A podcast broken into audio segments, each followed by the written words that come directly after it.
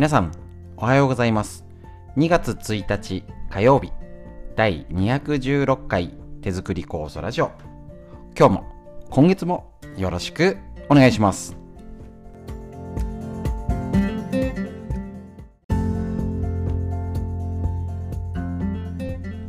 こちら手作り酵素ラジオは埼玉県本庄市にあります芦沢治療院よりお届けしております。私の母親がさんじゅうごねんほど前から手作り酵素を始めまして、北海道の帯広市にあります十勝金星社川村文夫先生にご指導いただきまして、えー、と家族で酵素を飲み、えー、と指導所ということで、えー、とこう手作り酵素の指導、作り方だったり仕込み会、いろんな勉強会していたんですけれども、このコロナの状況でね、今まで通りのやり方じゃなくやっておりますので、えー、と少しその一つの一環としてこのラジオ、耳から届くということで、今手作り酵素が手元にある方、自分で作って仕込んで、で、えーと、それをさらに活用できる体作り、これを今の時にしっかり学ぶべきということで一緒にやっていきたいと思いますので、ぜひぜひお願いします。ラインナップとしたらフリーのお話、ね、コロナのこととか、もうコロナばっかりですね最近ね、えーと、あと脳にいいことですね。で、えっと、自立、えっと、東洋医学、こちらの知恵をね、本当に勉強になるのを一つ一つやっておりますので、ぜひ最後までね、えっと、できる範囲で勉強しましょう。で、またこういういい情報を、あ、なるほどなって思ったら、ぜひ家族やお友達に教えてあげてください。それもアウトプットというかね、話すこと、今やんないよ、文句ばっかり言いたくなっちゃうんでね、いい情報の交換。これからのコミュニケーション、大事にしていきましょう。今日もよろしくお願いします。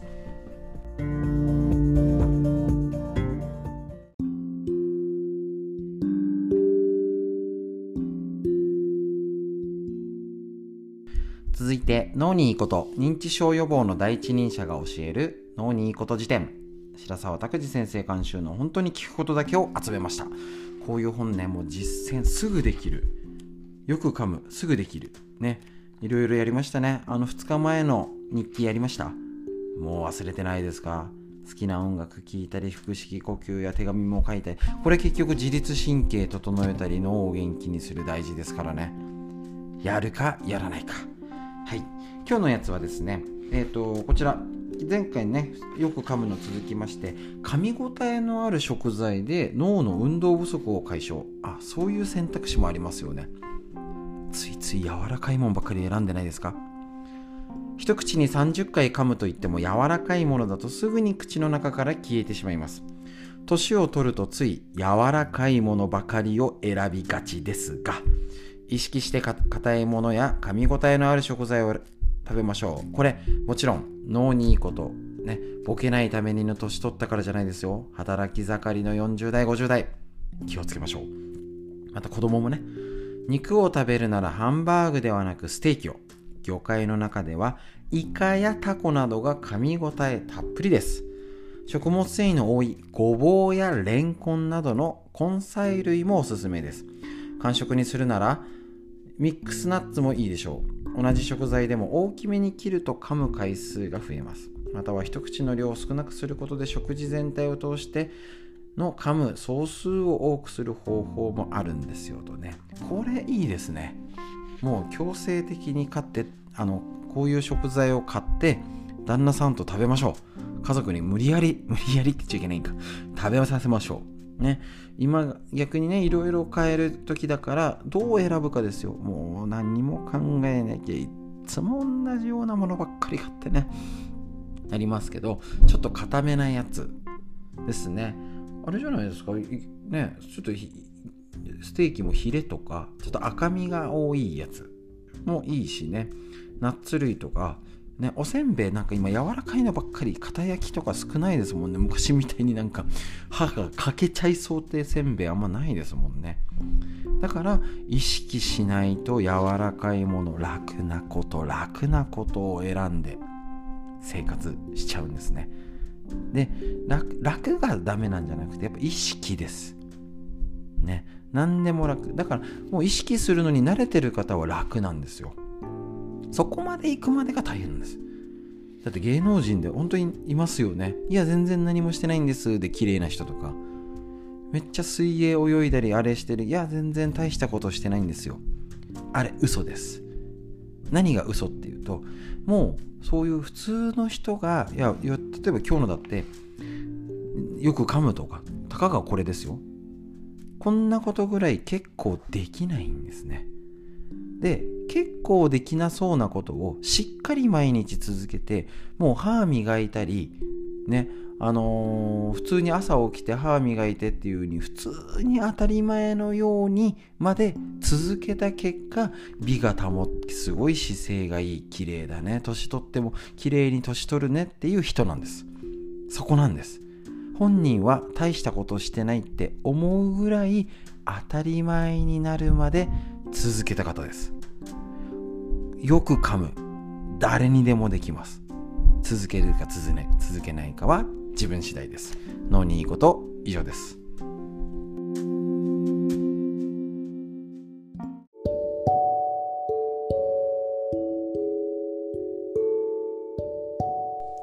はい、ということでフリーのお話でですね、前日の、えー、となりますけれども、こちら月曜日がいちまんななせんにんぐらいに出まして、えー、と先週よりさんぜんにん多いってことは、もう水木がにまんにんいくという計算にはなるんですけどね、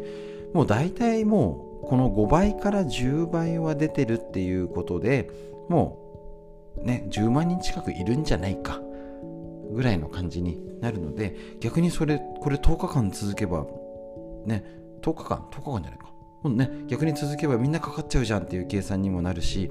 どうなんですかね、難しいですけれども、あ明らかに身近で増えてきているっていうのは実感するところだと思うんですね。今までそんななかったよねって方も、職場だったり、えー、と身近な人がなったよってこと増えてますけど、逆にもうね、あのー、ニュースとかでお聞きのように、キットが足り検査キットが足りなくて全然検査できないじゃんっていう人も増えております。もうねちょっとね家族感染が多いので、どうでしょうか皆さん、えー、と家庭内隔離できます？無理じゃないですか。まああのー、こちらでも通勤、東京で通勤してる旦那さんはもうあの食事も別にしてるなんて方がいてね、あの家庭内別居みたいな、うん、なんかそれはそれで違う、あのー、なんかあるんじゃないのみたいなあるんですけど、でもね本当にそういうちょっと、えーと、状況によったら必要な方も出てきてますよね。完全は無理ですよね。だけどトイレがに上と下あって、お風呂だけ別にしてね、あのー要は換気して一切ね ひゃくパーセント はできなくてもそこそこはできると思う人もいるかもしれないですね。うちとしたら、えーと、もう今はしてないんですけど、えーと、家族がなった段階で、えーと、俺あの私治療院の方に寝泊まりするということが決まりましてね、はつかかん休んでらんねえしっていうね、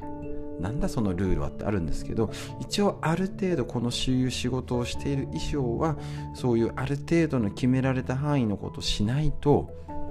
ね、成り立たなくなっちゃうんで、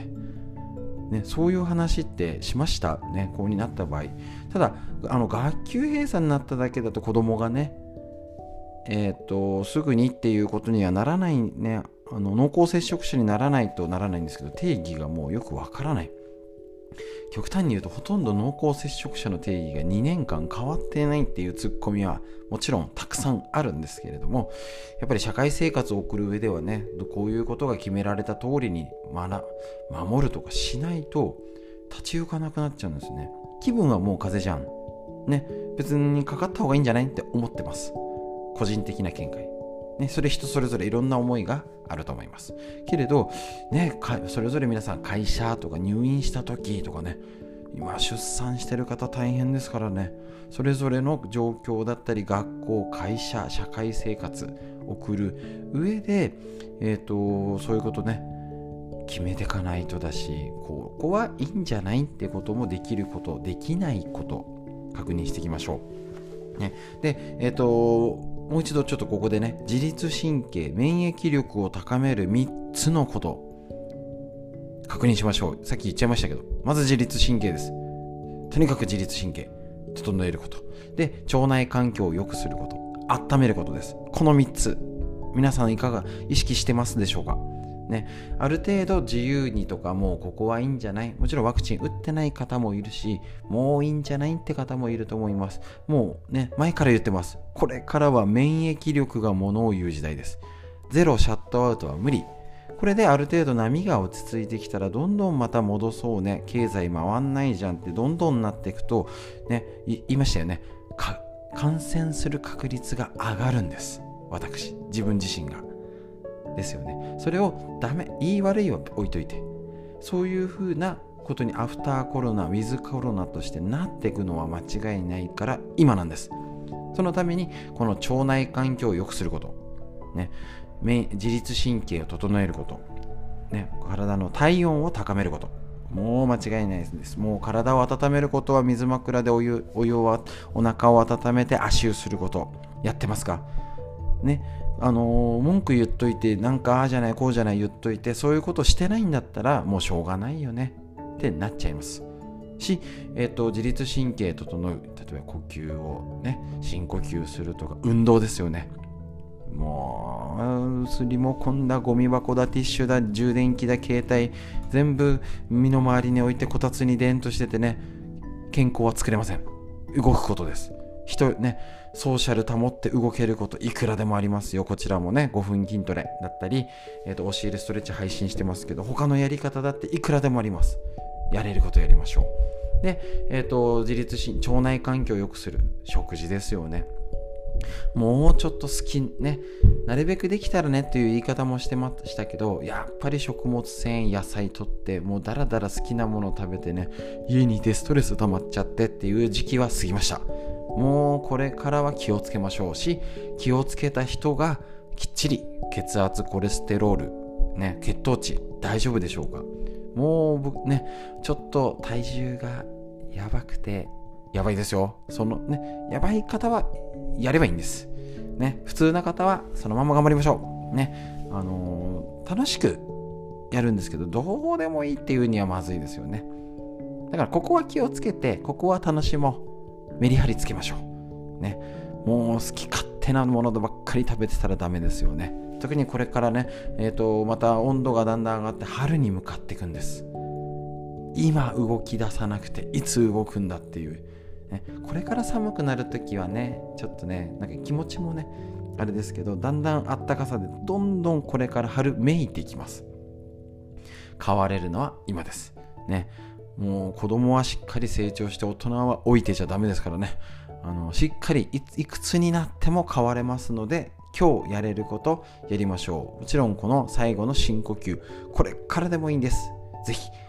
腸内環境、自律神経を整えて、ぜひ体を温めましょう。そういう準備をすること、ね、コロナの対策やっていきましょう。フリーのお話以上です。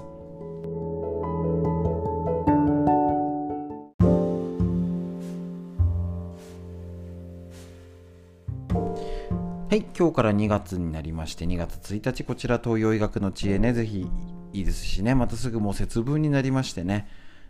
えーとまた季節が変わってきるってことになりますのでね、春の兆しがどんどんちらついてきますけど、今こそ冬の対策、また春のね、花粉症とか春の調子悪い人、今からの対策大事ですよ。今日のやつ、にがつついたち、冷えのぼせタイプの冷え症は動いて熱を作り出して、足は冷たく頭は熱いという冷えのぼせタイプの冷え症の人は、足が冷えるからといって温めたり、のぼせるからと冷ましたりしては症状がさらに悪化して原因が複雑化するってことらしいんですね。ほう、もう一度言います。足は冷たく頭は熱いっていうのぼせの冷え、うんうん、適切な対策はお風呂の水をかき混ぜるように気や血を巡らして熱を均一にしてあげることです。具体的には滞った血流を巡らせるための運動や深呼吸などがおすすめです。公園や山など自然が多く空気が澄んでいるところを歩いたり深呼吸したりしてください。できるだけ階段を使う、一駅歩くなど日々できることをおすすめです。で、そうなんです。こういうタイプだとお風呂で要は全部温めちゃうと頭のぼせちゃうんです。お風呂ってのぼせるじゃないですか。こういう時こそ足湯だけ足だけ熱くする、ってことなんですよ。温度差作るってことです。要はお腹とか体冷えて頭のぼせてるんですよ。こういう時にね、意外と足だけ冷やす、頭が遠い方がいいと思うんですよね。足だけ冷やす、足湯だけする方が、要は均一ならされる。だから意外、やっぱね、そういう意味があるんですよね。ただ温めりゃいいってもんじゃないんですよね。ぼーっとしてたら怒られちゃいます。ね、頭がのぼせるタイプほど、かえって頭とか顔とか、なんかここやるの、いじくるの、なんか嫌な感じする時もあると思うんですよ。だから一番遠い足をマッサージするとか、足を温めるとか、足を動かすとかって方がかえって良かったりしますですね。かといって急に全員が歩いたり 動, 動けないので、やっぱり深呼吸とか、お腹の芯、横隔膜とか、お腹の体操、腸の体操とかをやるとかえって良かったりしますね。のぼせてて暑がってっていうのは、お腹とか他が冷えてないと頭だけのぼせるって感覚になりませんですね。他との温度差が激しくなると、下が逆に熱すぎちゃってとかね、なると差ができるので、体を慣らすために、熱をさ慣らすためにやってみましょう、ね、えーと何でもぼーっとしてちゃダメです。意識して生活していきましょう。東洋医学の知恵、以上です。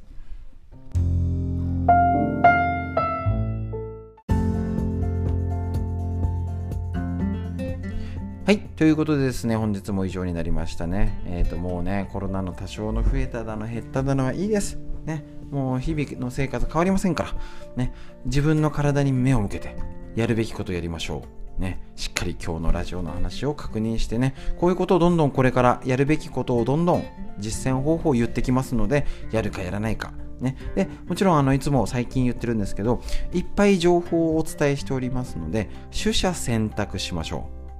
ね、自分のやるべきこと全部やれじゃないんですよ、ね、ごふん筋トレだけやろう、ごふんのだけいいです。朝の教えるストレッチの配信は、うん、忙しいからやめとこうでもいいし、ね、ラジオまでは聞けない、聞いてる人あれか、ね、今日は聞けたけど、まあ聞けるとき聞こうかでいいんです。最低限これはやろう、ね、他はできなくてもお腹だけ温めよう。ぜひメリハリをつけていきましょう。ということで本日も空に向かってどんな雲、どんな空が流れていますか。真上を見ましょうね。上を向いていきましょう。息吸って吐いて、しっかり息吸って吐いて、